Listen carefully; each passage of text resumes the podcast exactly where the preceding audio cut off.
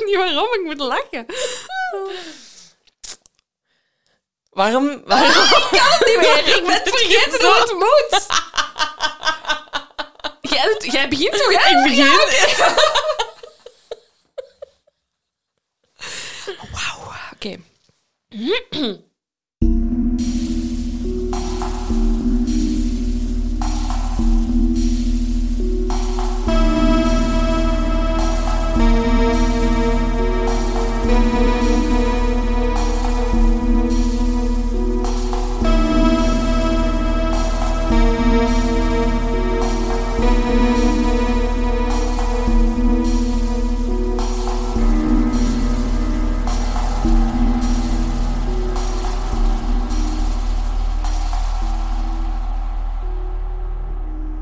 Welkom bij aflevering 99 van De Volksjury. Wij zijn Laura en Silke.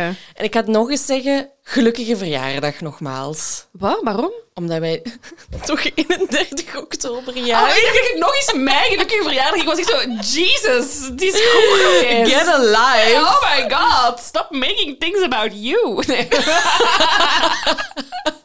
nee, gewoon omdat wij... Happy us. Happy us, ja. Het is omdat ik de vorige aflevering ook ben begonnen met gelukkige verjaardag. Ja.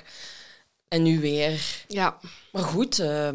Nee, gefeliciteerd. We bestaan 5 jaar. Ja. Hoera. Wauw. Ik heb nog een postje gedeeld van onze allereerste aflevering. Cringe! Oh my god, die aankondiging. What the fuck? Waarom schreef hij zoveel hashtags? Het was mij ook opgevallen. Was dat een ding, hashtag Bende van Nijvel. Hashtag... Podcast, nee, ja, echt. Oh my god. Ja, ik zag het en dat was ook mijn eerste bedenking. Why all the hashtags? Why like, comment and share? Waarom? Bye. Maar het is wel consistent, want zo sluiten we wel nog altijd af. Ja, en ook nog steeds. We waren toen al met indrukletters aan het schrijven. Ja, kijk. Sommige dingen blijven hetzelfde. En sommige dingen groeien we. En om dat te vieren eigenlijk... Oh hè? My god, echt, ja, ik heb hem ook als eerste bovenaan staan. Wanneer jullie dit horen, het is heel grappig. Het is heel grappig, want ik heb de aflevering van vandaag gekozen.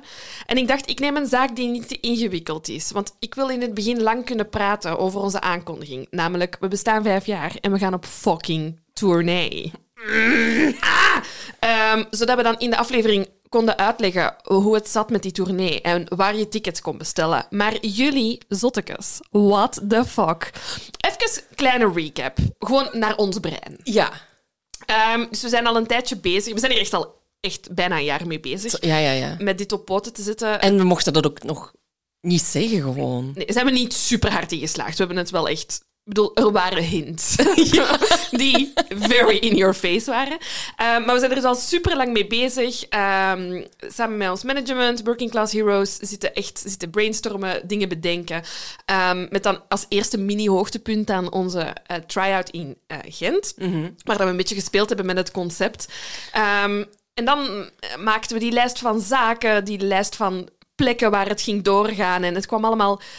dichterbij, de fotoshoot voor de posters... Oh my god, ja. Die jullie ook nu hebben gezien. En we hadden zoiets van, oké, dit is iets en we gaan dat opbouwen. En we gaan... Ik bedoel, wij hebben... Ik voel mij zo belachelijk, maar we hebben echt promomateriaal geshoot. Ja. Video's. #promomeisjes. #promomeisjes. Om jullie aan te moedigen om tickets te kopen. Dus we hebben die 8 shows... De website is er. De agenda's, alles klopt. En we hebben zoiets van, oké, maandag de 31ste oktober, we bestaan 5 jaar. We zetten dat online. En dan gaan we promo voeren. We gaan echt... En in elke aflevering tot dan, mannetjes, kom alsjeblieft. Koop tickets, er zijn nog tickets. Maar 3 uur later... Oh my god, jullie zijn echt fucking crazy. Want ja, op minder dan 6 uur tijd zijn alle 8 shows uitverkocht. En dat is echt veel. Hè? Ik bedoel, het is niet dat er maar plaats was voor 50 man per show. Het is echt grote zalen waar ik echt al meerdere maal kots van in mijn mond heb geproefd van de stress. En elke keer als er werd gezegd... Ja, we gaan toch ook vragen of dat de balkons nog verder... ook gebruikt kunnen worden. Wij echt zo... Nee, dat hoeft niet. Dat gaat niet lukken. Weet je, laat het zo. Nee, ja, we moeten ermee dealen dat dat toch echt wel het geval gaat zijn. Goed, maar voor mensen die misschien in alle rapten een ticketje hebben gekocht en niet weten wat het concept is, wil ik het even toelichten. Ja. Dus we doen 8 shows, 8 verschillende zaken, waarbij... We gaan niet te veel vertellen, maar waarbij wij live de zaak brengen en dan de medewerking vragen van het publiek om de case op te lossen. Ja. Mensen die er in Gent bij waren weten ongeveer wat het is. Er wordt nog wat gesleuteld en geschaafd. Gefine-tuned. Maar dat zal het worden. Ik heb er superveel zin in. Ik heb ook wel echt heel veel stress, maar ik heb er wel heel veel zin in. Ja, same. Het is nog vrij ver, maar tegelijkertijd ook niet. Ik ben blij dat we nu deze eerste stap hebben gezet van oké, de tickets zijn in de verkoop gegaan. En dan was het afwachten, wat gaat de perceptie hierop zijn? Ja, uiteraard hebben wij ons weer keihard onderschat daarin. 2 minuten voor de verkoop was ik zo, weet je, ik ga blij zijn als we toch wat ticketjes vandaag verkopen. Wel geteld twee, zei ze. Ja. En dan heb ik al gezegd van, oké, maar dat gaat niet het geval zijn. Ja, en maar toen sprak Annick de profetische woorden, jong, tegen de middag is het uitverkocht. En dan kwam de middag en dan... En wij zo, maar nee. En dan, maar ja. Ja, echt waar. En dan zo mensen die al in... Ja, jullie waren eigenlijk al in paniek, omdat er op bepaalde plekken geen tickets meer beschikbaar waren. Sorry daarvoor. Sorry daarvoor. Sportpaleis, bel ons. Ah, heel graag. Wat? Nee, niet heel graag, maar... Ja, maar jawel... Okay. Jawel. Je gaat je er echt over moeten zetten. Ja, ik ga me erover moeten zetten. Maar in ieder geval, ik heb er heel veel zin in. We hebben bewust ook de zaken afgekort. Dus let the speculation begin. Ja. Ik ben heel benieuwd. Ik zag dat er al een paar mensen in de discussiegroep aan het puzzelen waren naar wat dat de zaken zouden kunnen zijn. Wil ik zien. Hè? Ik wil ook echt... Ik wil ook handjes in de lucht van mensen die denken in de zaak zelf, van het gaat deze zaak worden. Ja, en ik heb ook al in de discussiegroep gezien dat mensen ook zo alleen gaan. Love it. Ga gewoon samen, leer daar wat mensen kennen. Dus we zijn allemaal Work out. We zijn een secte. Kijk, ik wou dat woord niet gebruiken, maar... Soms moet het gewoon benoemen, Silke. Het is dat. Dus... Ja, tof dat jullie allemaal komen. Ja, inderdaad. Echt crazy. We hebben deze week nog een andere mijlpaal bereikt. Ik ging zeggen, ik ben kapot, maar gelukkig. Ja. Kapot, maar gelukkig. Ons boek is af. Oh, mannekes. Allee, ons deel is gedaan. Nu staat de uitgeverij. Hop, chop, chop. Borg af. Finish it. Nee, het is af. Ben je blij met het eindresultaat? Ja, ik ben super blij.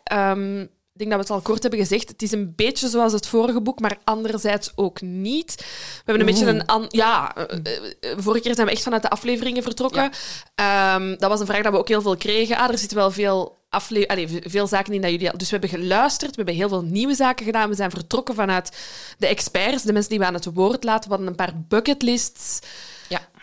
Onderwerpen waar we het over wouden hebben. En die hebben we erin kunnen steken. Dus... Onze mond is echt meerdere malen opengevallen. Gewoon van dingen die wij geleerd hebben over de zaken en over met de experts die we gesproken hebben.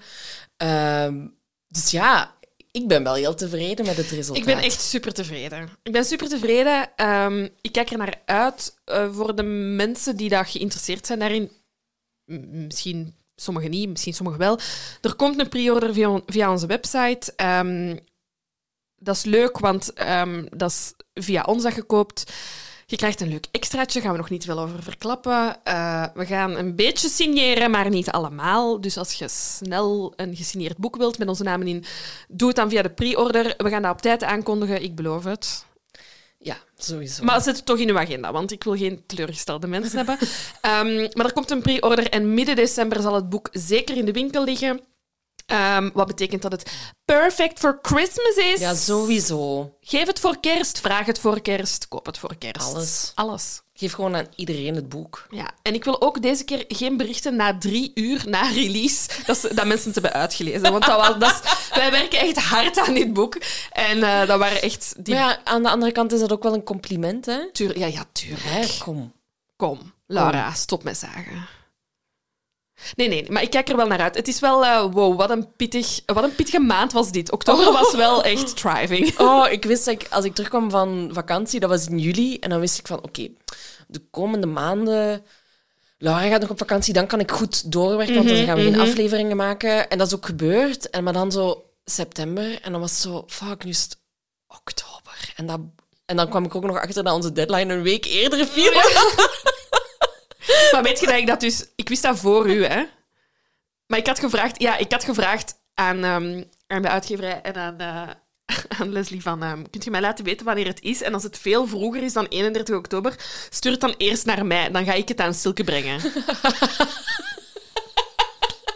Omdat ik je wou beschermen. Omdat jij, nee, maar we waren toen echt zo... Echt, dat was de periode dat jij ook zo weer ziek waart geworden. Ah, ja, ja. En ik had iets van... She can't handle it. Maar toen hoorde ik zo... Oké, het is 25 oktober, ça va. Het is niet... Toen dacht ik nog... Die gaat nu zeggen 14 oktober of zo. Ja, dat zou... al helemaal dramatisch geweest. Dus ik wou, maar, en toen zei ik van, oké, nee, dat is oké, dat kan ze sowieso wel aan. En dat hebben we gedaan. We hebben het aangekund. Het is binnen de deadline. Super trots op onszelf wat we gedaan hebben. Hey, absoluut. En het is echt een pareltje. Ik ben er echt blij mee. Ja, nu staan jullie, hè. Ja. Ik heb nog een toffe, fun losvlodder. Ja, super. Ik was aan het scrollen op Instagram, as you do. En ik ben terechtgekomen op de Instagram-pagina... Je gaat echt niet geloven wat er nu volgt. Nee. Ik ben terechtgekomen op de Instagram-pagina Belgian Federal Police. Dat is namelijk de Instagram... Oh my god, weet je het al? Volg ik al. Oh, fuck. Maar zeg maar. Ja, dus de Instagram-pagina van de Belgische Federale Politie. En zij doen op vrijdag #VintageFriday. Ja, en dat zijn allemaal oude foto's. En er is bijvoorbeeld één foto, vond ik echt supercool, van een... Het is echt een foto van in de 19e eeuw en het wordt gezien als in België, maar ook in Europa, een van de eerste foto's van een verdachte in een moordzaak. Oh, cool. Echt zo zijn mugshot eigenlijk. Zo van, dus, fotografie bestond net en hij is daar dan... Zijn haar is dan ook zo in de war.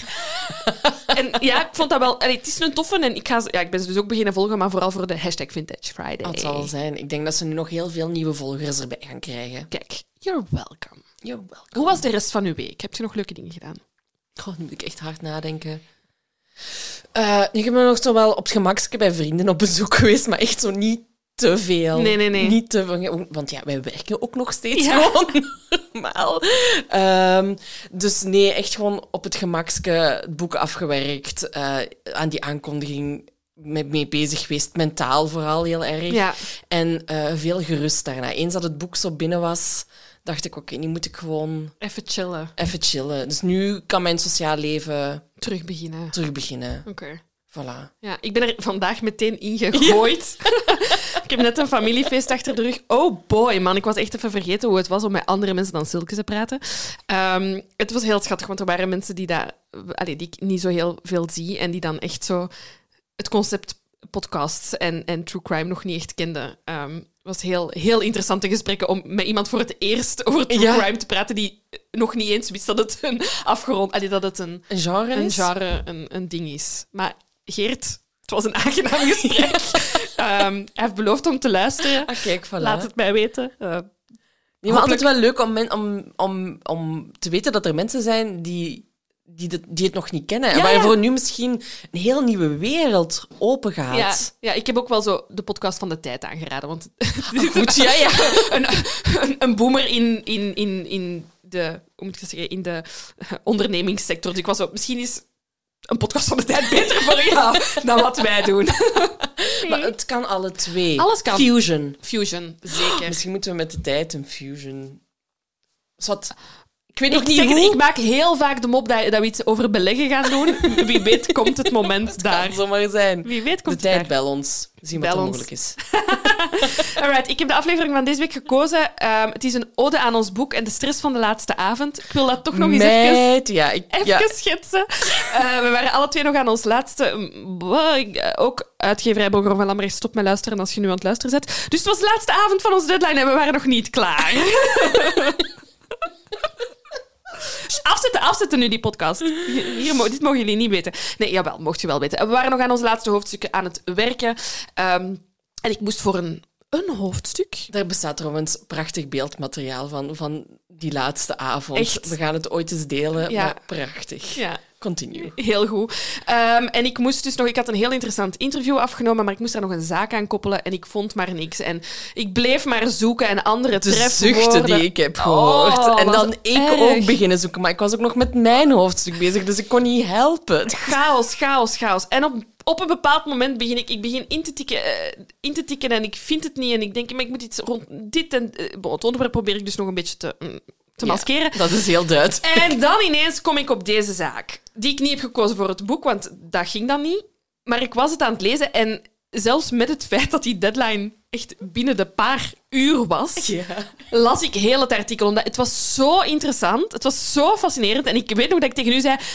Mm-hmm. Dit is niet voor het boek, maar dit is zo goed. Dit is zo goed, ik wil hier iets mee doen. En dan stuurde jij mij, nadat het boek binnen was, van... Yo, welke zaak gaan we nu doen? Ik was zo, weet je wat?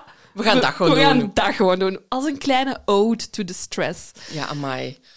Dat is wel echt heel veel stress van mijn schouders gevallen. Dus we gaan met veel plezier verder met deze aflevering. Vandaag hierin. Het is een moord en zoveel meer. Zoveel meer. Ik begin op zaterdag 27 oktober 1917. En we zijn in Veurne. Dat ligt in de Westhoek van ons land, België. En daar is ene 20-jarige Rachel Ryckewaert. We zijn 1917. Ik wil even ook Rachel als persoon schetsen. Mm-hmm. Zij is in 1897 geboren in het Veurnense dorp Booitshoeke. Hoeke ook. Niet hoek, hoeken. Nee, waarschijnlijk is het Oeke. Oeke. Booitshoeke. Ja, jij moet dat eigenlijk kunnen uitspreken. Ja, zeg, ik ben maar half West-Vlaams. Ze is daar moeten vluchten, want, spoiler alert, het is Wereldoorlog 1, hè, 1917. En ze wint een huis dichter bij het station van Veurne in de Sporkijnstraat. En daar wordt ze dienstmeid bij de groentehandelaar Florimond Seru. Goeie naam. Goed, dus ze is daar op 20-jarige leeftijd aan de slag bij de Florimond Seru. Ik ga dit blijven zeggen. En wat doet ze? Ze werkt daar overdag als dienstmeid en s'avonds... gaat ze altijd terug naar huis. En die zaterdag 27 oktober in 1917 komt Rachel niet thuis. Maar haar ouders zijn in eerste instantie niet ongerust, want zij wonen nu vlak bij het station en ze zijn verhuisd. Station tijdens Wereldoorlog 1, belangrijke plek, want ja, dat is de toevoer en de afvoer van...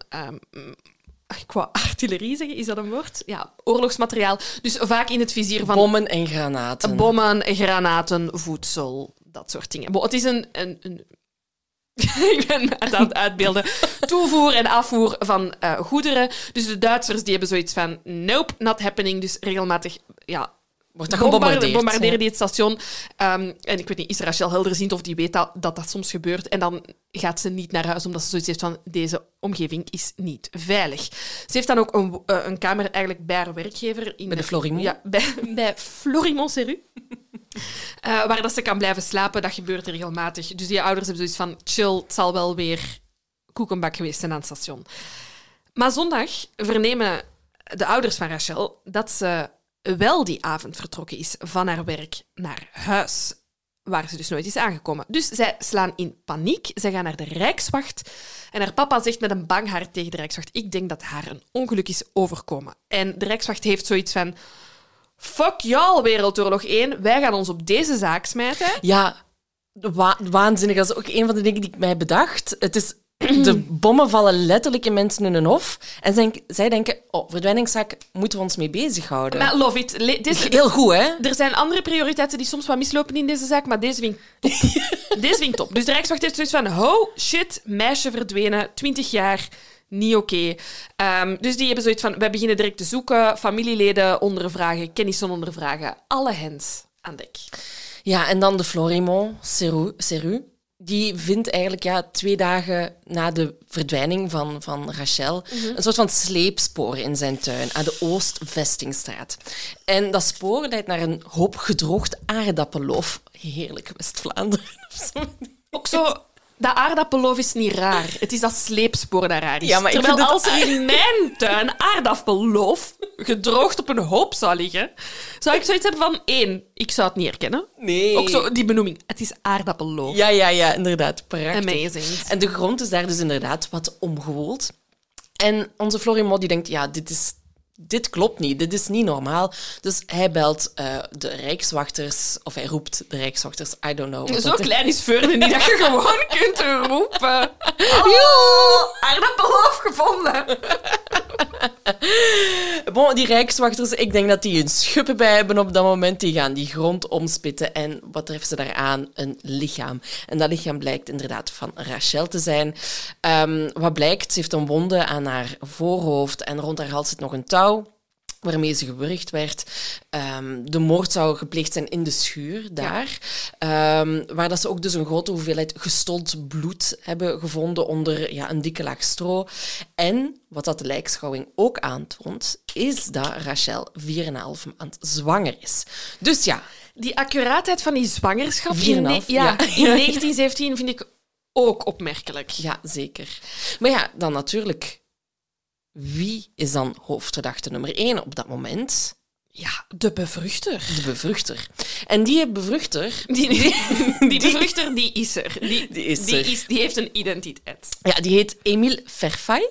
Die is 26 jaar. Hij was eerder slagersknecht, maar is dan op zijn 18e vrijwillig in het leger gegaan. En boy was dat even een fout. Want natuurlijk, Wereldoorlog 1 komt eraan. Echt zo, in 1910...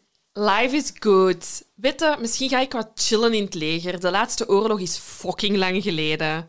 En dan zo, bam. Bam, voilà. 4 jaar later. Voilà. Dus hij wordt ook zo opgesteld aan de IJzer, waar dat zo alle shit is gebeurd. Nu, nee. Samenvatting van Wereldoorlog 2. De IJzer, waar alle shit is gebeurd. Maar echt... Nee, echt waar. Maar ik moet ook even eerlijk zeggen... Ik heb naar mijn ouders moeten bellen. Om te vragen, omdat ik even in de war was van... Was heel België bezet tijdens Wereldoorlog 1 of niet? En een hele uitleg over de IJzervlakte gekregen. Top. Ga ervoor. Nee, kom straks terug. Kom ik straks op terug. Maar dus, ik weet ook niet meer dan... Daar is shit gebeurd. Voilà, kijk. Het is een perfecte omschrijving. Het is dan 1916. Dus een jaar voordat Rachel verdwijnt. Begint hij als fourrier te werken. En dat is eigenlijk iemand die verantwoordelijk is voor het voorraadbeheer van al het materiaal, van het eten, voor het onderdak van alle soldaten. Dus hij was uiteindelijk verantwoordelijk voor 125 soldaten. Ja. Dus... Waar komt Emile veel bij onze, Florimond? Want die heeft een groentewinkel en Emile heeft eten nodig voor al die soldaten. En het is daar dat hij Rachel leert kennen. Die worden helemaal smitten in love. En ze zien elkaar iedere dag. En als het niet zo is, dan schrijven ze elkaar brieven. Ja, ik heb hier een prachtige brief van Rachel, die op 10 augustus 1916 aan Emile laat weten dat ze liever sterft dan hem te verlaten. En hij antwoordt haar dan... Dit is wel zo een beetje zo kleine red flag, het antwoord. Dus zij stort haar hart uit en zegt... Ik wil liever sterven dan u te verlaten. En hij beantwoordt die brief met... Beminde vriendin Rachel. Dat is jammer. Met mij gaat het nog altijd goed en ik hoop van u hetzelfde. Het zou mij veel verdriet aandoen indien het anders was. Och, Rachel lief, moest gij weten wat mijn verlangen was? Gij... Je kunt het niet geloven. Omhels u wel 1000 maal van verre. Uw toegenegen vriend, die u voor niemand zal verlaten. En dan zo tot donderdag. Dat is zo in de friendzone een beetje. Ja. Beminde vriendin Rachel, ik zou dat jammer vinden als dat het antwoord was. Maar het is 1917, hè. We weten, andere tijden... Ja, maar toch, ik had er meer van verwacht. Ja, ik vind haar... Meer passie. Zij zegt liever sterven dan u verlaten. Dat is bijna Romeo en Julia. Echt waar, ja. Nu, maar... Anyway. Dus ja, natuurlijk gaat de Rijkswacht ook met onze Emile praten. Hè. Ze vragen, waar zijn jij geweest die avond dat Rachel verdwenen is? En hij zegt van, ik ben op café geweest, ik ben naar vrienden geweest, ik heb daar een fles porto afgegeven aan Urbain, Mathieu en Wotelijn. Ook goede namen. En dan ben ik nog eens terug naar huis gegaan. Ik heb mijn soldij berekend. Ik heb eigenlijk al mijn ontvangsten en uitgaven becijferd. De boekhouding, kleine als het ware. Kleine Excelletje gemaakt. Voilà. En dan is hij weer naar buiten gegaan. Hij is dan nog wat mensen tegengekomen. Hij is dan nog op café gegaan. Living the life. Living the life, ja. En dan uiteindelijk is hij om 10:00 s'avonds terug naar zijn kamer gegaan. En er zijn ook wel inderdaad mensen die dat bevestigen, die hem inderdaad ook wel hebben gezien. Behalve 1 iemand die inderdaad zegt van hij is niet bij mij op café geweest. Aan mijn toog heeft hij niet gedronken. Nee, maar Emile blijft volhouden. Ik heb Rachel zaterdagavond niet gezien. Nee. Maar Rachel's zus, Goddelief, die heeft een andere uitleg. Die zegt... Ja, Rachel heeft tegen mij gezegd, Emile gaat komen, dus ik ga niet met u mee naar huis gaan. Dus ik veronderstel dat Goddelieve ook in de buurt van een groentewinkel werkzaam was of zo. En dat ze samen naar huis zouden gaan omdat Rachel bang was. Ja, en omdat het fucking Wereldoorlog 1 is. Ja, want ik vergat dat soms dat het zo Wereldoorlog 1 was. En dan beeld ik me in van, het is donker, een vrouw alleen overstaat. Dus, maar nee, het was gewoon ook omdat het, er kon elk moment een bom vallen. Ja, gewoon. Ja. Ik had ook ergens een anekdote gelezen dat ze inderdaad altijd in groepjes... na hun werk naar huis gingen. En als dat niet zo is, dat de Florimond, love him, met een lantaarn hen begeleidde naar huis en dan alleen terugging. Ja, maar een andere collega, Marie, heeft gezien hoe dat Rachel uiteindelijk rond 7 uur alleen naar buiten stapte. En dat is het eigenlijk, wat dat ze weten wanneer dat ze Rachel voor de laatste keer gezien hebben. Maar Emile komt dan toch met zijn eigen versie. Die denkt, ik weet wat er gebeurd is. Ja, hij heeft een hele goede uitleg daarvoor. Hè. En ook op het moment dat de politie hem, of de Rijkswacht hem aantreft, hè, om het slechte nieuws mee te delen dat ze het lichaam van Rachel hebben gevonden, treffen ze hem echt in hysterie aan in zijn kamertje. Maar eenmaal dat hij toekomt... aan het politiekantoor is hij al helemaal gekalmeerd. En zegt hij, eigenlijk, ik heb er eens over nagedacht... Ik weet wat er gebeurd is. Hij zegt, kijk, ik wist dat ze bevrucht was. Prachtig zin. Dus ik ging met haar trouwen. Dat is gewoon, I'm the good guy. Hè? I'm in for the consequences. Ik ging met haar trouwen. Rachel is vermoord voor geld. Want ik ben er zeker van dat zij op dat moment 12 bankbiljetten van 100 Franse frank op zak had. 900 daarvan waren van mij en die gingen dienen voor ons huwelijk. Ik heb hiervan trouwens een ontvangstbewijs, een ticketje, een bonneke. De boekhouder zou blij zijn. En inderdaad, op dat bonneke staat een handtekening. Ik, Rachel, heb 900 frank gekregen van Emile. Ondertekend met haar handtekening. Er staat dat hij haar dus op 1 december 600 frank heeft gegeven en dan op 25 oktober nog eens 300 frank, wat dat in die tijd een hele hoop geld is.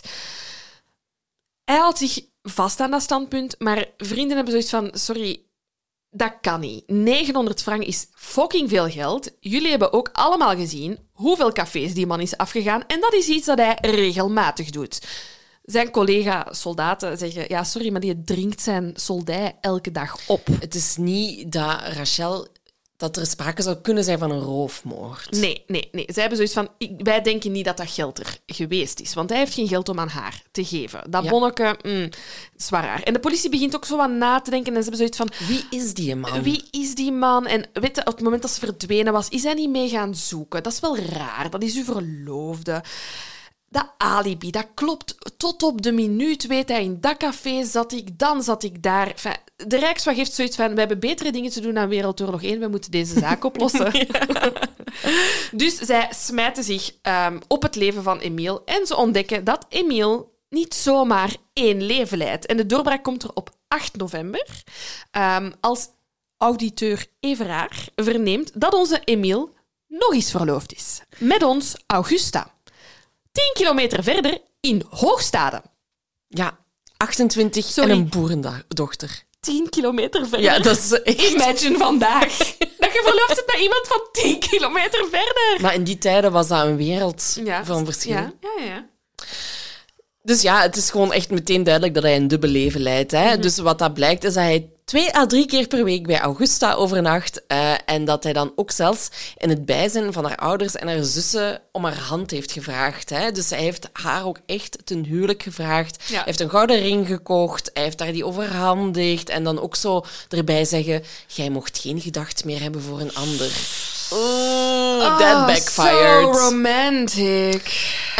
En Emile voelt zich in het nauw gedreven. Hè. Dus die voelt van... ik kan hier gewoon niet meer omheen. En... Hij doet een bekentenis.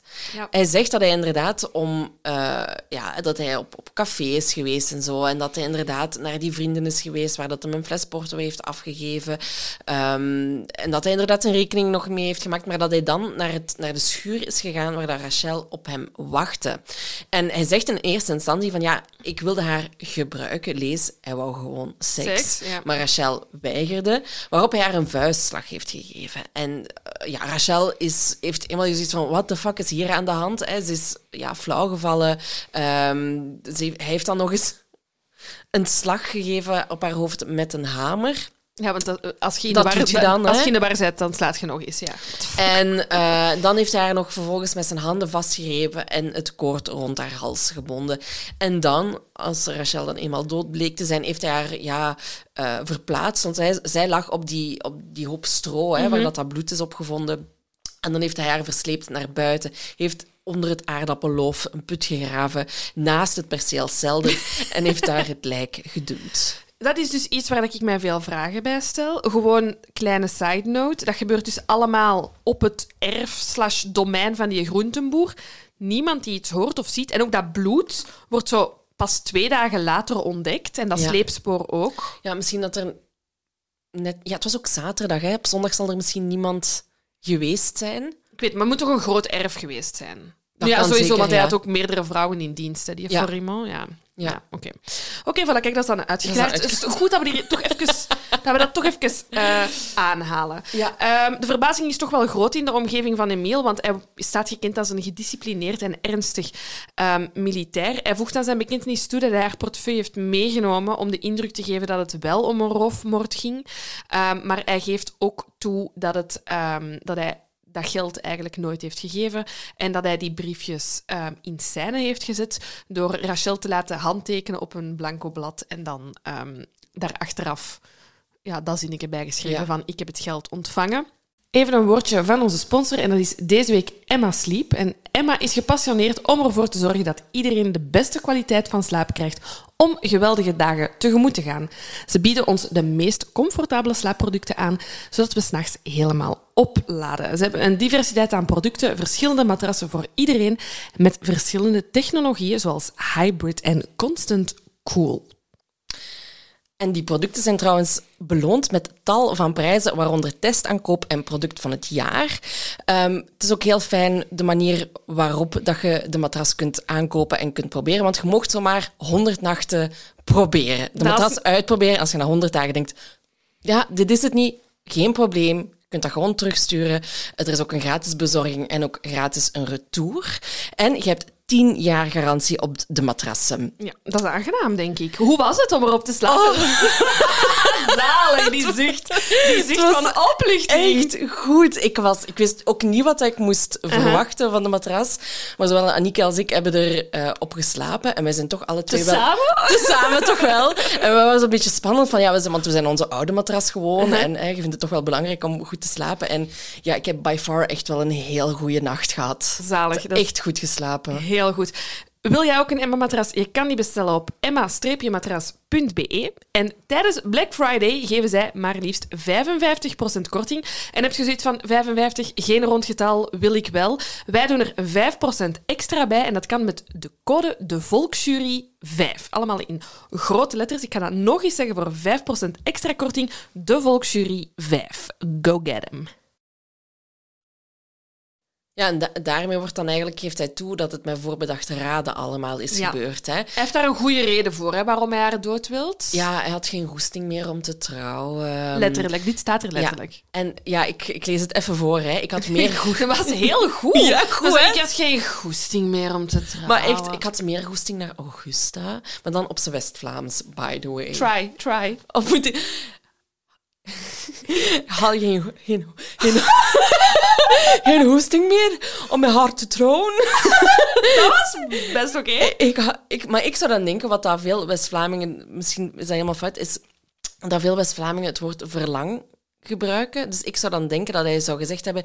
Ik verlangde meer naar Augusta. Maar hij zegt... Ik had meer hoesting naar Augusta. Maar de zin, ik had meer hoesting naar Augusta, zal waarschijnlijk... Op seksuele... Ik kan meer hoesten naar Augusta. Oh, zie, goed. Doe jij eens heel de zin van... Sorry, jongens. Wij zijn heel moe en wij doen gewoon ons fucking zin, want we hebben al 99 afleveringen gemaakt. Kan ik geen hoesten meer om met haar te trouwen? Kan ik meer hoesten in Augusta? Had ik meer? Ja. Zo. Maar hoesten in Augusta, dat is wel een tongtwister. En is dan ook niet... Gat ik. Ja, dat kan. Dat hangt er ook vanaf niet overal. Ah ja, oké. Sorry, West-Vlamingen. Sorry, West-Vlamingen. Zo, niemand komt nog naar onze shows. Kortrijk, cancelled. Oostende, cancelled. Dan. En in Gent twijfelen ze, want daar wonen ze ook. Weg met de Volksjury. In ieder geval, hij had geen goesting om met Augusta te trouwen. Ja. En hij zegt daarnaast van... Maar ja, bon, ik was ook wel heel erg gesteld op mijn vrijheid. Hè? En eigenlijk... wilde ik ook niet trouwen of zo. Hij ging er echt vanuit dat als hij getrouwd zou zijn, hij geen plezier meer zou kunnen hebben en dat hij stil zou moeten blijven. Kijk, hij wist hoe het zat. Married. Hoe is het met jou en Lucas? Ja, onze relatie is echt super. Wij zijn niet getrouwd. For a reason. Nee, maar dat is inderdaad echt zo... Oh, wat een vooroordeel. Ook van, ja, vanaf dat ik getrouwd ga zijn... Nu, ik denk, wat dat bij hem waarschijnlijk wel zal hebben gespeeld, is... Misschien dat hij niet per se niet wou trouwen met Rachel, maar die zwangerschap, daar hangt natuurlijk wel een kind aan vast. Dat is wel iets anders. En we leven in... Ik ben hem niet aan het verdedigen, maar het is Wereldoorlog 1. De sfeer zal niet super geweest zijn toen. Ja, maar dan is geen reden om uw vriendin te vermoorden. Nee, maar hij zegt wel natuurlijk, ik heb spijt van wat ik heb gedaan, maar het is te laat. Hij zegt ook nog van, ja, oké, ik verdien een straf en steek mij maar ver van hier, ik heb het verdiend. En op 18 december 1917 wordt Emile dan officieel beschuldigd van moord, met die voorbedachte raden, dat is natuurlijk ook wel belangrijk. In januari 1918 start zijn proces. En belangrijk, Emile is natuurlijk een soldaat, dus die moet voor de krijgsraad komen. Ik heb dit moeten opzoeken. Dus ik wist wel dat er een krijgsraad bestond, wat een soort van militaire rechtbank is. Die wordt opgericht tijdens de oorlog, als een land in oorlog is. Dus wij hebben enkele militaire krijgsraad, België toch, wanneer het oorlog is. En die dient eigenlijk voor als soldaten fouten begaan, dan worden ze voor die krijgsraad voorgebracht. 99% van de zaken zijn desertie, mensen die hun dienst verlaten, collaboratie. En na de oorlog zijn nog mensen in de krijgsraad veroordeeld. Twee soldaten die elkaar afknallen van hetzelfde team. Ja. Oh my god, ik ben echt zo in millennial taal de oorlog aan het uitleggen. Dat soort dingen. Maar de case van Emile is uitzonderlijk, want wat hij doet, hij pleegt een moord op een burger. Ja. Maar toch, omdat hij inderdaad militair is, moet hij voor die krijgsraad komen. En echt, wat er nu volgt, geloof je nooit. Het is echt heel... bon. Het is weer very Belgian. Dus er komen ook mensen natuurlijk getuigen voor hem, om een karakterschets te doen. Er wordt gezegd van, ja, maar hij is een brave jongen, hij was super grappig. Zelfs als hij gedronken had... Was hij de grappige dronkaard. Hij was de grappige dronkaard. Een zeer goede, vrolijke soldaat. Ik weet niet of gedronken soldaten... Weet je, als ik soldaat zou zijn, ik zou ook dronken zijn. Ja, man. Ik bedacht het mij ook net. Echt waar. Permanent. Permanent. Dronken. Echt waar, ja. Maar bon... Ja, die getuigen, die karakterschetsen, ja, dat maakt eigenlijk echt niks uit. Want hij wordt beschuldigd van moord. En zijn advocaat heeft zoiets van... Oké, weet je wat, hij was gewoon dronken, maar... Hij gaat het nooit meer doen. Echt dat, hè, zo het minimaliseren. Maar ja, ze trappen er niet in en ze zeggen... Nee, meneer, het is de doodstraf. Ja, wat daar niet ongebruikelijk is... er werden nog heel veel doodstraffen uitgesproken.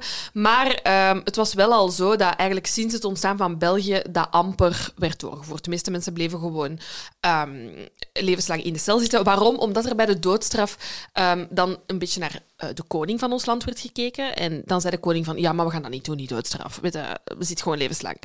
Maar het is Wereldoorlog 1. En koning Albert I heeft zoiets van, sorry, even. Het is oorlog. Er liggen mensen in loopgraven, dronken, heel de tijd. Nee, maar ik bedoel, in de kou, aan het afzien.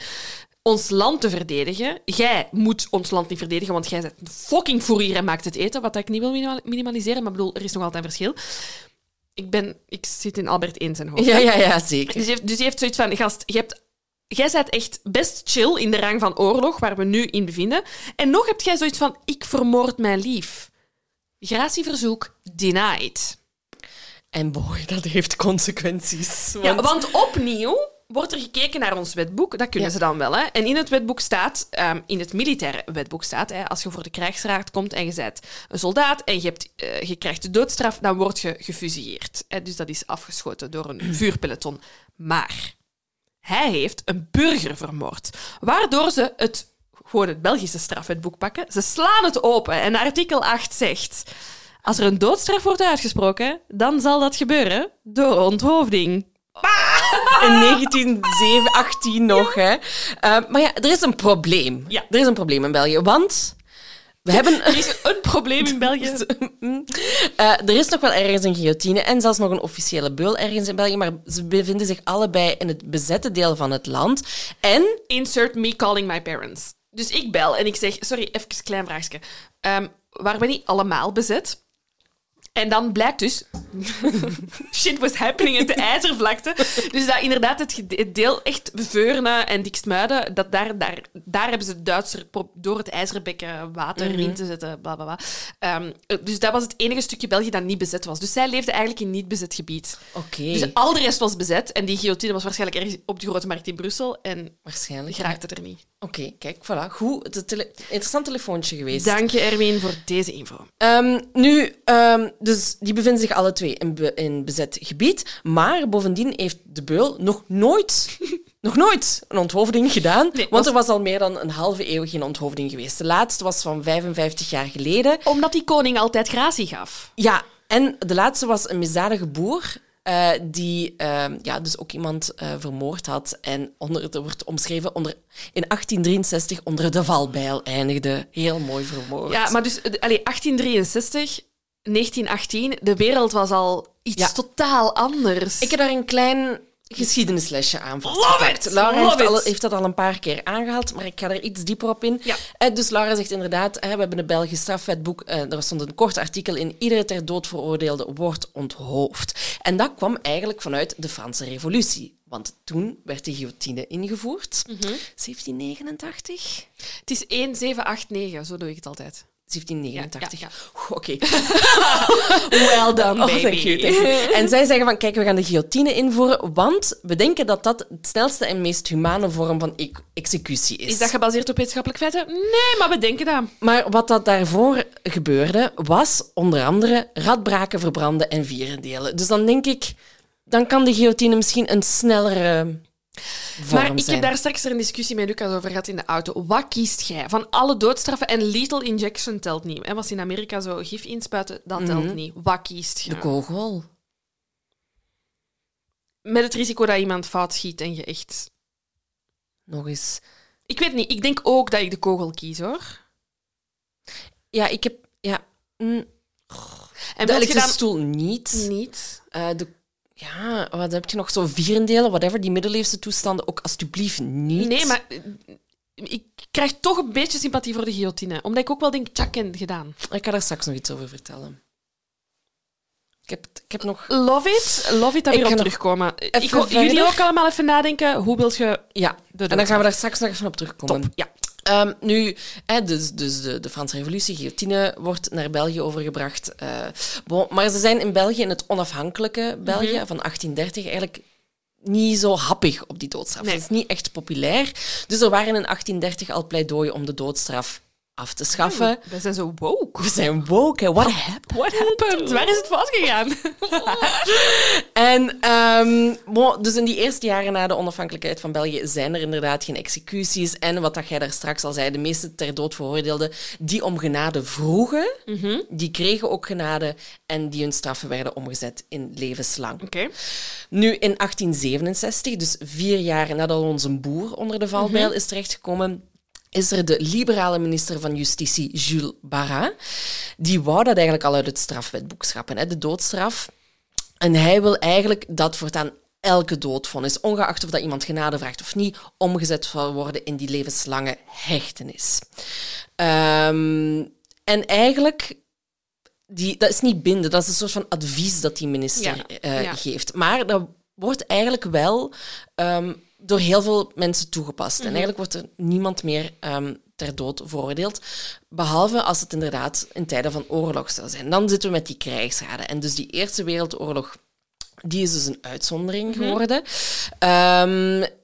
Even kijken hier. En dan hadden ze inderdaad van, militair op militair, dat is de dood met de kogel. En ze spreken eigenlijk in de tijd van Wereldoorlog 1 en die 4 jaar, hebben ze 222 keer de doodstraf uitgesproken, maar er zijn er maar 20 van uitgevoerd. Ja, valt goed mee. Ja, dus wat dat ook wel frappant is en pijnlijk, is dat de meeste executies in het begin, de eerste maanden zijn plaatsgevonden, omdat er toen echt blinde paniek was. Hè, verwarring. En onder die 20 terechtgestelden waren er 4 Belgische burgers die voor spionage waren veroordeeld, 4 Duitsers wegens spionage of oorlogsmisdaden, 9 Belgische militairen die zijn gefuseerd omdat, wat jij bijvoorbeeld al zei, ze liepen weg, ze gehoorzaamden niet. En ja, dat was natuurlijk wel omstreden. Want ja, dat zijn Belgische soldaten. Ja. En wat daar ook in het artikel stond, is dat het proces niet eerlijk verliep. Het was chaos op dat moment. Tuurlijk. Dus, woord tegen woord. En ook blijkbaar, mensen hadden altijd het recht om een genadeverzoek in te dienen. En dat zou destijds niet gebeurd zijn. Nu, dan gaan we naar de latere fase van de oorlog. En dan werden er eigenlijk vrijwel geen doodstraffen meer uitgevoerd. Je hebt die 222, die 20 zijn van in het begin. Maar de meesten kregen dus die genade en die werden dan naar een strafkamp gestuurd, waar dat ze eigenlijk hun straf moesten uitzitten. De eerste linie van het front, bijvoorbeeld. Het is maar een suggestie. Maar er zijn ook uitzonderingen. Er zijn toch 3 militairen ook nog voor moord veroordeeld, die wel geëxecuteerd zijn. En dat is wat jij inderdaad zei, dat koning Albert I zei van ja, sorry, maar ik ga jullie echt geen gratie verlenen. Wat ik wel cool vind. Ja. Dat is goed, hè? Maar ja, ik bedoel... is niemand de doodstraf toe, maar ik snap zijn punt wel van... Jesus, er zijn erger dingen op dit moment. Ja. En dus er zijn dan eigenlijk 2 van de 3 die eigenlijk een andere militair met een dienstwapen hadden doodgeschoten. En die zijn dan dood met de kogel. En het derde geval is onze Emile. Maar zou hij dan de enige moordenaar geweest zijn die tijdens de Wereldoorlog iemand vermoord heeft? Ja, wat dat geweten is. Ze hebben hier nu prioriteit aan gegeven aan dit onderzoek, maar er zullen zoveel moorden nog gepleegd zijn... kan ik me alleen maar inbeelden waar dat, op dat moment geen tijd was om het verder te onderzoeken. Of dat er... Ik vind dat wel interessant, zo het gegeven van in tijden van dit wereldoorlog of zo, in tijden van corona of in tijden van recessie en dat leven duurder wordt, als er al zoveel miserie is, of dat mensen dan milder zijn voor hun medemens of juist niet. Ik denk niet. Zijn hier thesissen over geschreven. Laat ze maar komen. Maar bon, terug naar ons Emile. We zijn op zoek naar een ervaren beul. Ja, die in bezet België vastzit. En die ook echt, sorry, maar als die guillotine al 50 jaar niet meer naar beneden is gegaan... Of olie smeren misschien. Of zouden die zo... Testjes doen. Ja, zo 1 keer per maand zo van... Dat toch nog werkt voor als het moet. Anders is dat een afgang op de grote markt. Ja, dat is zo... Shaka, en dan blijft het steken. En zo... wat is de bedoeling? Nu, er is ondertussen een nieuwe minister uiteraard. En die zegt van... Oké, we moeten een oplossing zoeken hiervoor. Hij is geen fan van de doodstraf. Maar hij zegt... Oké, wat moet, dat moet. En wat moet, dat moet. Terug naar de bron. Even kijken van waar dat we die fucking guillotine hebben gehaald. Oh, Frankrijk. Een Canadaar bellen. Dus wat doen ze... ze nemen contact op met de Franse justitie. En ze hebben zoiets van, heb je een beul beschikbaar die kan... Ook, hoe kan het? Ik heb hierbij geschreven, sorry, maar hebben wij niks beters te doen dan met Frankrijk te onderhandelen over een beul, terwijl je in je eigen land, bezet gebied, die beul niet over de... Maar hij was ook niet ervaren. Omdat hij het al 50 jaar niet had kunnen doen. Ja. Oké, ik snap het. Ja. Oké, maar dus... Maar dan nog prioriteit, I think. Ja, ik had ook zoiets van, doe iets anders. Ik weet niet, los... Ze smijten de Duitsers buiten. Maar in ieder geval, inderdaad, ze contacteren Frankrijk. En die hebben zoiets van... Ervaren beulen genoeg. Wij hebben hier in de aanbieding... De dien is nog vrij voor een week. Anatole Deibler. Deibler. En hij is dus meesterbeul van Frankrijk. Ik heb een klein biografietje over Anatole. Let's go. Anatole is een topnaam. Hij is 40 jaar lang... de officiële beul van Frankrijk geweest. Van de Belle Époque tot vlak voor de Tweede Wereldoorlog. Kunt je je inbeelden. En heeft net geen 300 keer de guillotine gehanteerd. Ja, ik weet niet of het in Frankrijk ook zo is en of het dan nog zo was, maar beul was een beroep dat overging van vader op zoon. Klopt, dat was bij hem ook. Zijn vader was ook een beul. Maar imagine dat je de meest zachtaardige, emotionele persoon bent. Oh my god, voor? Nee, maar ik ga het aanvullen. Oké, en dat je dan beul moet zijn. Want zie, hij wordt op zijn 18e gedwongen door zijn vader, die dus de officiële beul van Frankrijk is op dat moment, om een executie bij te wonen. En het punt was bij die executie, dat was ook met de guillotine, is dat zijn vader, Louis, heel veel tijd had verloren. Dus die man heeft een minuut op die plank gelegen, ja, zo te zitten wachten van... Gaat What er hier happening? Nog iets gebeuren of niet? Ja. En voor Anatole was dat echt een trauma, van, of zo mensonterend. Van, hoe kunt je nu iemand zo lang laten wachten? Dus hij vond dat echt afschuwelijk gewoon. En daardoor heeft hij zich een paar weken later gewoon bij het leger aangemeld. Van, bitches, I'm out. Ik wil dit niet doen. Ja. Ook al kon hij als zoon van een beul de dienstplicht... Niet weigeren. Wel weigeren. Ah, de dienstplicht van het militaire. Ja, dus hij kon inderdaad niet ontlopen om beul te worden.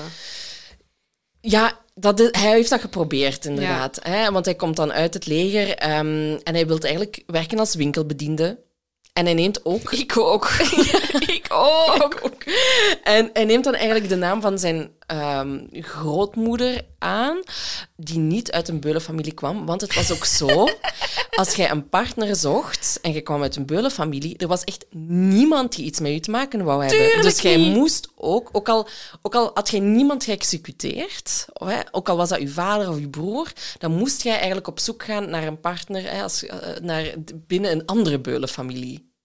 Dus ofwel zet je uit mega love getrouwd, want liefde overwint alles, ofwel vieze incest. Dat is dus niet het geval bij Anatole geweest. Nee, want hij is verliefd geworden, ja, maar zijn toekomstige schoonfamilie heeft dan gezegd van we gaan het niet doen. En hij is uit in een andere familie waar ook een beul in zat, is daar met iemand mee moeten trouwen. Dus dat was al geen goede start voor ons Anatole. Van het leven, nee. En dan is hij naar Algerije moeten gaan, omdat daar zijn grootvader was. En die heeft hem het vak echt aangeleerd. Hoe begint je met een muis? Ja, ik vraag het dan een eekhoorn. En hij heeft dan eigenlijk in de voetsporen getreden van zijn vader. In 1890 is hij teruggekeerd naar Parijs. Is dan eerst assistent geworden van zijn vader. En op dat moment had hij al een 18 onthoofdingen meegewerkt. Assistent beul, wat doet je dan? Ja, je legt de mensen op de plank.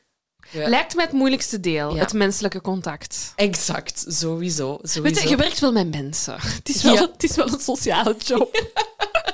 En op 14 januari 1899 heeft hij zijn allereerste official onthoofding uitgevoerd. En dat was ook allemaal... In Frankrijk was dat zeer publiekelijk. Ja. Hè? Dus daar kwamen echt mensen, massa's op af. De bourgeoisie, pers, iedereen kwam. Maar Anatole had het daar niet zo voor. Nee. Die had echt zoiets van, mannetjes, laten we het wel gewoon... decent houden. We gaan hier iemand wel onthoofden, vermoorden. Inderdaad. Ja. Dus in die context, dat is de Anatole die ze naar Veurne sturen. Ja dus dat is wel een productie ten opzichte. Amai. Ja. Op 23 maart laden ze de Anatole, inclusief zijn vers verpakte guillotine, in kisten. Die kisten met de guillotine die guillotine wordt uit elkaar gehaald en dan in kisten gestoken in een aparte wagon in een trein. In Parijs. Anatole krijgt 2 helpers mee. Dus ze komen met dat 3. Zijn die assistent-beulen waarschijnlijk. Maar hè? Zijn zonen dan? Of dat hoeft niet per se? Nee, want je kunt ook uit andere families. Hij was wel de officiële beul van Frankrijk. Ja. Maar er waren waarschijnlijk ook nog wel andere beulen. En... Oké. Dat dit recipe for disaster was, dat wisten we van het begin. We zitten hier tegen het einde van Wereldoorlog 2. 1. Ik was hier al vooruit aan het lopen op de feiten.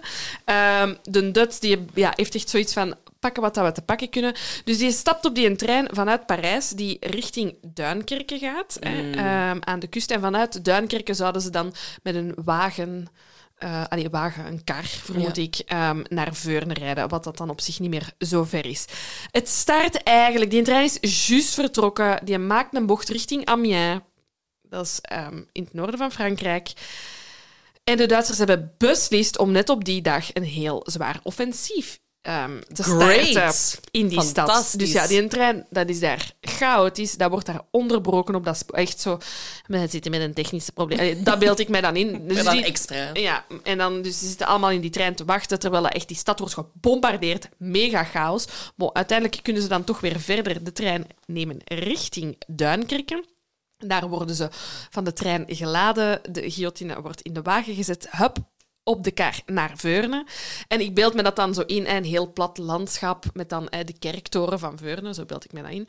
En ineens begint er daar ook zo wat vuur, rook. En in plaats het is ook met goede handgebaren aan het uitleggen. Ja, ik ben zo vuurwerk aan het nadoen. Sparkles. En de zon is zo aan het ondergaan, dus dat reflecteert heel goed in de lucht. Dus die zitten op die kar, dan Anatole en zijn boys, en die hebben zoiets van, what the fuck is happening in Veurne? Veurne, what's up? En er komt gewoon volk uit Veurne gelopen richting hen, die zoiets hebben van, make U-turn. Draai je om, weg, abort. Het is daar echt. De Duitsers blijken ook ineens te hebben gekozen om de dag dat hij, Anatole, in Veurne wil toekomen, om daar ook even vuurgestook te doen. Alle huizen worden in brand gestoken.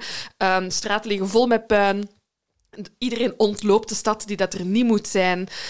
Zelfs de militairen verlaten de plek. De Duitsers hebben al hun kanonnen ingezet. Ja, die hebben echt zoiets van wat we nog kunnen grijpen, grijpen we. En ze proberen Veurne te overwinnen. Dus het is eigenlijk een lege stad. Als Anatole dan... Ja, die heeft zoiets van, ik ben hier, I'm on the job, ik moet daar geraken. Dus hij komt daar uiteindelijk dan toch toe. De onthoofding was gepland voor 25 maart, maar gezien de omstandigheden halen ze dat niet. Dus de executie wordt met een dag uitgesteld. Ook in ons wetboek staat, een executie moet publiek worden uitgevoerd. Prima, Veurne heeft een grote markt, lijkt me best publiek. Maar ja, die aanval van die Duitsers is nog bezig, dus de burgemeester, denk ik, die heeft zoiets van, we gaan dat niet op die grote markt doen. Subiet komen die Duitsers hier toe. Worden er meer mensen vermoord dan enkel... Anatole gaat dat volgens mij gewoon beslist hebben van, mannetjes, ik ben tot hier gekomen... Maar die moet toch ook echt beseffen van... Wat de fuck ben ik aan het doen voor één iemand te onthoofden? Ja, dat is echt wel dedication voor je job. Maar echt zo instant regret ook. Instant regret. Die is op die trein in Parijs, die je ziet in Amiens... En die heeft dus van, what the fuck? Ja. Trade of horror. Oké. Dus die heeft zoiets van... Hij of de burgemeester, dat laten we dan in het midden. De grote markt lijkt mij niet de juiste plek. We gaan het ergens besloten... petit comité doen. Maar het moet natuurlijk nog altijd wel openbaar. Dus hun oog valt op de binnenkoer van de gevangenis. Is een koer, is afgesloten. Maar de deuren moeten wel openstaan. Dan denk ik ook... Ik zou dan al muiterij in die gevangenis plegen als ik gevangene was en proberen te vluchten. Maar bon, die binnenkoer wordt opengesteld in de vroege ochtend van 26 maart 2018. Ik wil even een side note maken. Kunt je je voorstellen dat heel de stad wegloopt en jij zit daar in de gevangenis en je denkt, ah bon... Zo zit dat hier. Ik kan niet weg. Zo, is er een vergadering dat ik heb gemist? Ja. What's happening? Maar ja, het ding is, ik vind het gewoon ook zo'n absurd concept. Hetzelfde met Emile ook. Gewoon die veroordelingen en die rechtszaken. Dat nog zo'n ding is op dat moment. Ik bedoel, je hebt toch zo soms van die jobs waar je zo een mailbox krijgt en je moet prioriteiten maken. They failed in Veurne. Ik bedoel, dat kan niet... Ik vind het heel fijn dat ze de moordzaak van Rachel zo snel hebben opgelost. Stik hem gewoon voor de moment gewoon in de gevangenis. En maar het zit er later... stuurt hij naar het front en zegt vecht. En weet je, fuck it, wat er met u gebeurt. Maar ja, dit vind ik zo heel veel mankracht dat echt op een andere manier efficiënt had kunnen ingezet worden. Bon, we zijn 26 maart 1918. En... Echt om 6:00 's ochtends wordt Emile naar de guillotine geleid. En volgens de wet moet het openbaar. Dus er wordt een beetje publiek op de binnenplaats van de gevangenis. Wie dat er nog is eigenlijk. Toegelaten, ja, echt zo. Wie wil, kan. Nog 3 man. Kom af. Er moeten geen ticketjes gekocht worden. Pak je koe mee. Het kan ons niet schelen. Dus er zijn maar een paar mensen die het uiteindelijk gaan zien. En ook dit is vastgesteld. Hij moet met een open hemd... Dat is dus echt een ding, hè. Met een open hemd, vastgebonden handen naar de bijl worden geleid... Ik heb nog gevonden, zijn haar is kort gesneden. En hij wordt vergezeld door een priester met een kruisbeeld. De Anatole, die dus aan 300 plus onthoofdingen zit dan, denk ik, ongeveer. Exact. Heeft de reputatie om snel te werken, misschien door dat trauma. Exact, inderdaad. Door het trauma van zijn papa. Dus het duurt echt heel... Het gaat heel snel. Echt, efficiënt. Het zou een paar seconden zijn tussen het moment dat hij het hoofd onder die guillotine legt en de bijl van 300 kilo laat vallen op zijn nek. En dood is Emile. Ook zo 26 maart 1918. Je hebt zo bijna Wereldoorlog 1 overleefd. En dan zo net niet. Nee. Maar ja, bon... Anatole die gaat terug naar huis en die denkt, dit doe ik nooit meer. Mm-hmm. Hij zegt echt van, ik ga nooit nog buiten Frankrijk iemand terechtstellen. Nu, in 1923 is hij nog naar een bezet gebied van Frankrijk... Nee, wacht. Hè. In het door Frankrijk bezette van Duitsland afgescheiden Saargebied. Daar is hij nog een man gaan executeren die 4 familieleden had omgebracht. Dus toch nog gereisd. Dus toch nog even gereisd, maar toch nog binnen gebied, quote-unquote, Frankrijk. Nu, de minister die de beul had gehaald, die heeft zoiets van... Dit kan echt niet meer, dit mogen we echt niet meer doen. Dus nog in 1918 heeft hij nog een extra zin toegevoegd aan artikel 8, waardoor dat er nu staat... de doodstraf wordt evenwel uitgevoerd met de kogel wanneer de veroordeelde zich schuldig heeft gemaakt tegen de uitwendige veiligheid van de staat of wanneer hij in oorlogstijd door het militair gerecht veroordeeld is. Dus gedaan met de guillotine... En eigenlijk gedaan met de doodstraf. Ja, pas op, er volgde in de Eerste Wereldoorlog toch nog 1 executie, ook voor de moord op een militair, dus op 3 juni 1918. Ja. Op het strand van Oostduinkerke. Betere locatie. Wauw. Dus dat is zo... Zeetje. Bye life, zeetje. Hashtag my life, hashtag zeetje. Ja, beter wel. Beter, sowieso. Beter dan de binnenkoer van een gevangenis. Ja. Nu... De zin, iedere ter dood veroordeelde wordt onthoofd. Ja, dit vind ik waanzinnig. Waanzinnig, hè? Zou pas in 1996 uit het strafwetboek verdwijnen. En dan pas is de doodstraf in België definitief geschrapt. We zijn het laatste West-Europese land die de doodstraf officieel afschaft. We voerden het niet meer uit, maar het stond wel nog tot dan. Er was altijd een optie. Ik heb nog een paar dingetjes over Anatole. Oké. Ja, echt love him in een rare way, snap je? Ja, weet je, het is zo... dat is het fascinerende aan zo iemand... Dat is wat ik ook heb met Koningshuis. Je wordt daarin geboren, je hebt geen keuze. Exact. Je roest mee in een traditie en alles wat een beetje afwijkt van die... Wat er vastgesteld is, kijk naar Harry en Meghan, wordt echt bekritiseerd maal 1000. Zodat dat lot dat je moet dragen, ik vind dat heel fascinerend. We komen nu terug op onze discussie. Hoe wilt jij geëxecuteerd worden, mocht het ooit nodig zijn? Nu, zijn allerlaatste executie vindt plaats op 2 januari 1939 in Lyon. Oké. En daar gaat het eigenlijk voor het eerst ook gruwelijk mis. Want de veroordeelde, die ligt daar op die plank. Mm-hmm. En ook al is Anatole zeer efficiënt, die veroordeelde slaagt er toch in om zijn hoofd op de een of andere manier nog te bewegen. Waardoor dat die valbijl naar beneden gaat... En het hoofd langs de kaak doorboorden. Dus niet de nek en clean cut. Dus daar is het even misgelopen. Dus dan denk ik, met de kogel kan het mis... Het kan eigenlijk altijd misgaan. Ook met die... Hoe dat ze het in de Amerikaanse gevangenissen doen, met die injectie. En als ze daar allergisch aan en dan gaat ook fout. Dus eigenlijk zou ik gewoon liever niet geëxecuteerd worden. Nee, ik ook niet. Want ook zo met dat... Stel dat je wilt doodgeschoten worden door het vuurpeloton, wilt je dan zo'n zak over je hoofd? Wilt je naar het zeetje kijken, hè? En wilt je alleen of met meerdere op een rij? Snap je zo? Ja. Tegen een muur? Samen is toch wel net iets zo... Ik weet, maar ik ga sowieso in mijn broek pissen als ik word neergeschoten. Maar sowieso willen... Ja. Ik weet het niet. Anderzijds, als het zo echt zo goed gescherpte guillotine... Ik weet het niet. Bon, als je ziet, hij heeft er meer dan 300 uitgevoerd en het is pas bij zijn allerlaatste. Ja, maar gaat gezien dat ik dat ben? Ja, tuurlijk, ja. Het ook zo, tuurlijk. Geen twijfel mogelijk. Nu, ik heb nog iets over Anatole gevonden. Een maand later is hij onderweg naar een executie gestorven.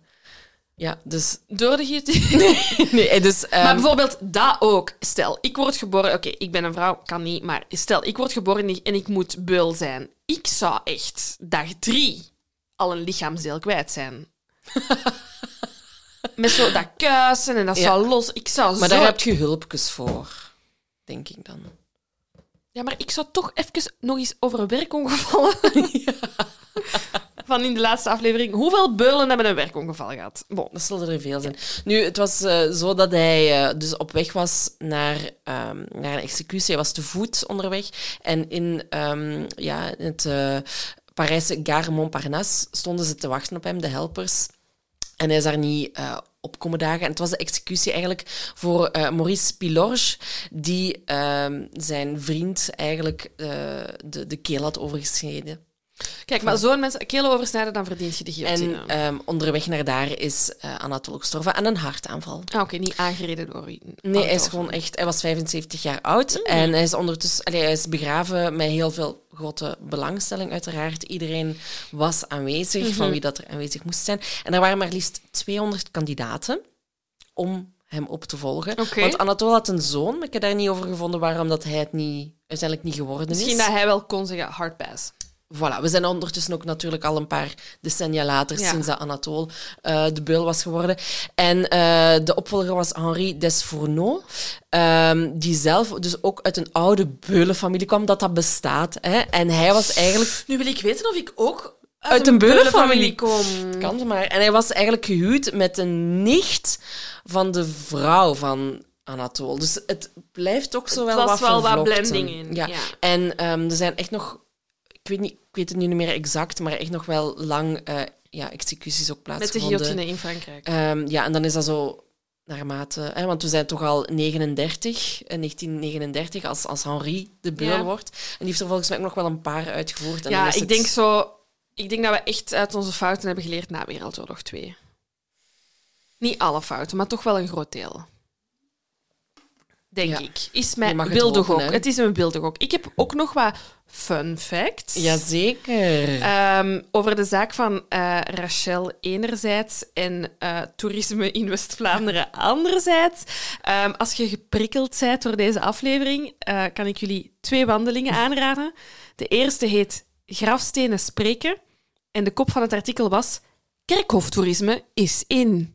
Ah ja, maar dat zal wel in de West-Vlaanderen. Ja, dus de toeristische dienst van Veurne, daar kan je een foldertje gaan halen. En het is dus een wandeling langs bijzondere grafstenen. In de aanbieding is de grafsteen van Heliodor Florisone, die 15 kinderen had met 3 vrouwen. Dat is voldoende om een interessante grafsteen te zijn. De wereldberoemde schilder Paul Delvaux, die ook in Veurne begraven ligt.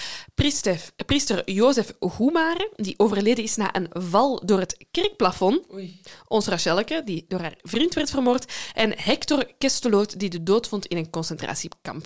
Gezellige wandeling langs het kerkhof in Veurne. Grafstenen spreken. Oh, wauw. En dan heb ik eentje van Rent a Guide gevonden, die echt over de zaak van Rachel een wandeling heeft gedaan. Maar de website... werkt niet meer. Dus ik weet niet of hij nog beschikbaar is, maar het zag er heel interessant uit, want het is echt langs verschillende plekken in Veurne. En je weet op voorhand ook nog niet wie haar een moord heeft gepleegd. Ja, dus nu wel, spoiler alert, maar je kunt dat met je familie en dan kun je zo slimme opmerkingen maken. Misschien. Ja. En dan doorheen de wandeling moet je dan ontdekken waarom of wie haar vermoord heeft en waarom. Echt een beetje een true crime wandeling. Het bestaat echt al lang. Gedaan. Maar ik hoop dat hij dus nog beschikbaar is. Dus als Rent-a-Guide guy of girl iets kan laten weten. Wanna know. Zeker. Allee, misschien zou ik te combineren met de wandeling grafstenen spreken. Wie kent je Veurne? Maar sowieso. Er is wel echt... Sorry, dat is het laatste wat ik ga zeggen. Er is een heel lekker vleesrestaurant in Veurne. De Vette Nos. Ik wist niet wat dat er ging aanraden. Nee, maar we hebben daar moeten shooten en dat is zo... De Vette Nos. De Vette Nos in Grill de Vette Nos. Aanrader. Maar het is wel vlees en vlees. Dus wel... Niet voor zo raw vegan people. Frieten misschien, maar sowieso in ossenvet tussen. Ook niet. Nee. Zo, en dat was het verhaal van Rachel en Emile. Oh, ik vond het interessant, maar ook weer heel veel geleerd over de Belgische geschiedenis. En I love it. Ja, dus ik bedoel, elke kans dat we met een crossover naar iets of wat geschiedenis kunnen doen... Ja, we are here for it. Ja, dus als jullie... Ja, ik krijg zo weer zo wat Tanneke-vibes. Absoluut. We hebben de afgelopen afleveringen zijn we wel vaker de geschiedenis ingedoken. Ja, en vinden we leuk. Dus dat soort suggesties zijn welkom. Onze suggesties trouwens, ik weet dat jullie nog altijd op Instagram en op Facebook berichtjes sturen, maar we nemen alleen nog suggesties aan in de Facebook-discussiegroep. Ja, want het is gewoon niet meer te doen. Nee. Het is niet meer te doen. En in die discussiegroep is fucking handig, want dan kun je er de hashtag suggestie voor aflevering bij zetten. En als wij dan op die hashtag klikken... Kijk, het cirkel is rond, hè? We zijn natuurlijk over hashtags bezig. Dan zien we al jullie suggesties. Dus dat is heel gemakkelijk. Dat is super gemakkelijk. Handig. Maak het ons wat makkelijker, alsjeblieft. Maak ons leven makkelijk. Dit was, oh my god, de volgende... Ik weet niet of jullie dit goed beseffen, maar de volgende is de 100ste aflevering. Amazing. Ik ben zo blij dat ik niet moet kiezen. Jij moet kiezen.